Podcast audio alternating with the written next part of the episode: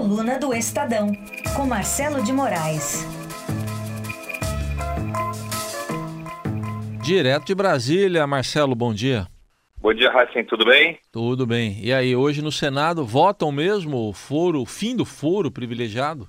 Parece até um milagre, né? Mas vai votar, vai votar e assim, vai passar. Primeiro turno da votação, que é uma proposta que muda a Constituição, então tem aquele, aquele, aquela necessidade de muito voto, né? Precisa ter três quintos de apoio em dois turnos. No primeiro turno, deu só 75 a 0 a favor da proposta.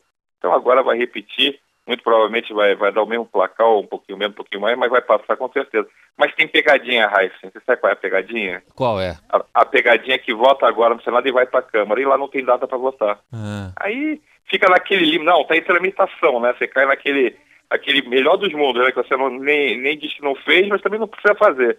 Então, é, o presidente da Câmara, Rodrigo Maia, ainda não, não tem data, falou que não tem data ainda para de previsão para essa votação, que a prioridade ainda segue sendo as reformas, né? E, no caso, a reforma previdenciária.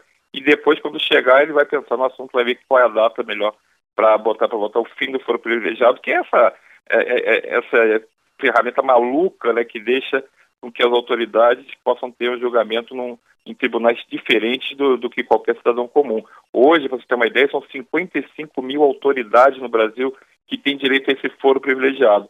Então, são 38 mil, mais ou menos, que têm essa, esse direito na esfera federal, e aí tem mais 17, 16, 17 mil na estadual. Ou seja, se na federal, você fica lá sendo julgado pelo Supremo, pelo STJ, e no, no caso da, das autoridades estaduais, os tribunais de justiça locais. Então, é uma moleza, né? Porque você vai, a gente sabe como é que funciona esse tipo de julgamento, é sempre muito mais político, são juízes que têm outro tipo de visão, tem uma visão mais política do que a primeira instância, e no caso dos políticos citados pela Lava Jato, você escapa do Sérgio Moro, por exemplo, né? Então, se você não tivesse foro privilegiado, muitos desses políticos já estariam talvez até condenados, até com uma sentença já para para cumprir em relação às denúncias da Lava Jato. Sim, 55 mil. Então, como diria Romero Jucá, é uma suruba, né?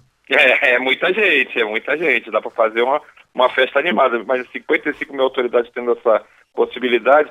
E aquela coisa, né? Eu, você, qualquer um de nós, tá sujeito à justiça comum, né? Por que, que um, um deputado precisa ter isso? Vai, o foro privilegiado com a nova regra segue valendo para presidente e chefe de poderes, né? Esses continuam com esse, com esse foro privilegiado durante o exercício do mandato. Sim. Então, assim, por exemplo, o caso do, do, presidente Michel Temer não pode ser julgado. Esse, esse não está, durante o mandato, ele não pode ter nenhuma, nenhuma, é, nenhum processo contra ele, a não ser um processo de impeachment, se for o caso mas processo por justiça por crime, ele não pode ser julgado durante o mandato. Tá certo. Para nós fica igual da música dos Mamonas, só passam a mão e... e é, a gente está nessa fase. E, e nada, tá, e nada. A gente está é, fora nessa. Está fora nessa. Mas é. falando em passar a mão, estão passando a mão na cabeça aí dos prefeitos aí, né? 17 na anos para pagar a dívida. É.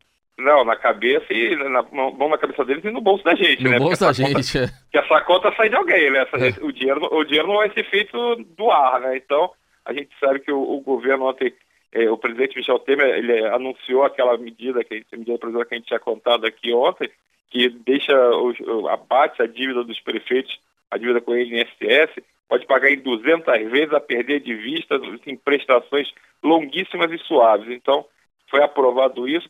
Mas aí parece aqueles programas de, de canal de compra, que é tipo assim, e não é só isso, e tem mais. Então, ontem o ministro de Cidade também anunciou para os prefeitos dois novos programas que eles vão poder aderir, e também é no mesmo esquema de aquilo que a gente falou, não é mais de pai para filho, é de avô para neto. Então tem um esquema, é, tem um novo programa de saneamento para atender, é, repassar recursos para saneamento para os municípios e também um outro que é de mobilidade.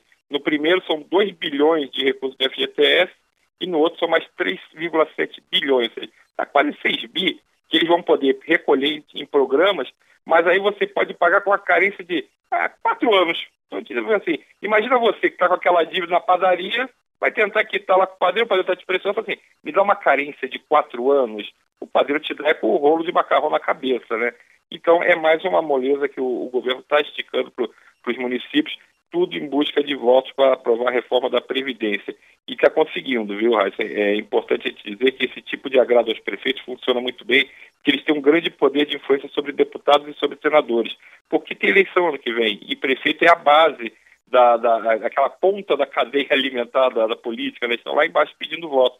Então, se você tem um prefeito satisfeito, um prefeito feliz, um vereador feliz, essa turma toda repassa esses votos para os deputados. E aí os deputados ficam com muito menos medo de votar a reforma da Previdência, e aí tchau e benção, né? A reforma vai acabar uhum. passando, a não ser que tenha uma reviravolta muito louca, mas o governo já está dando como certo que vai realmente conseguir no final do mês aprovar em primeiro turno a reforma da Previdência.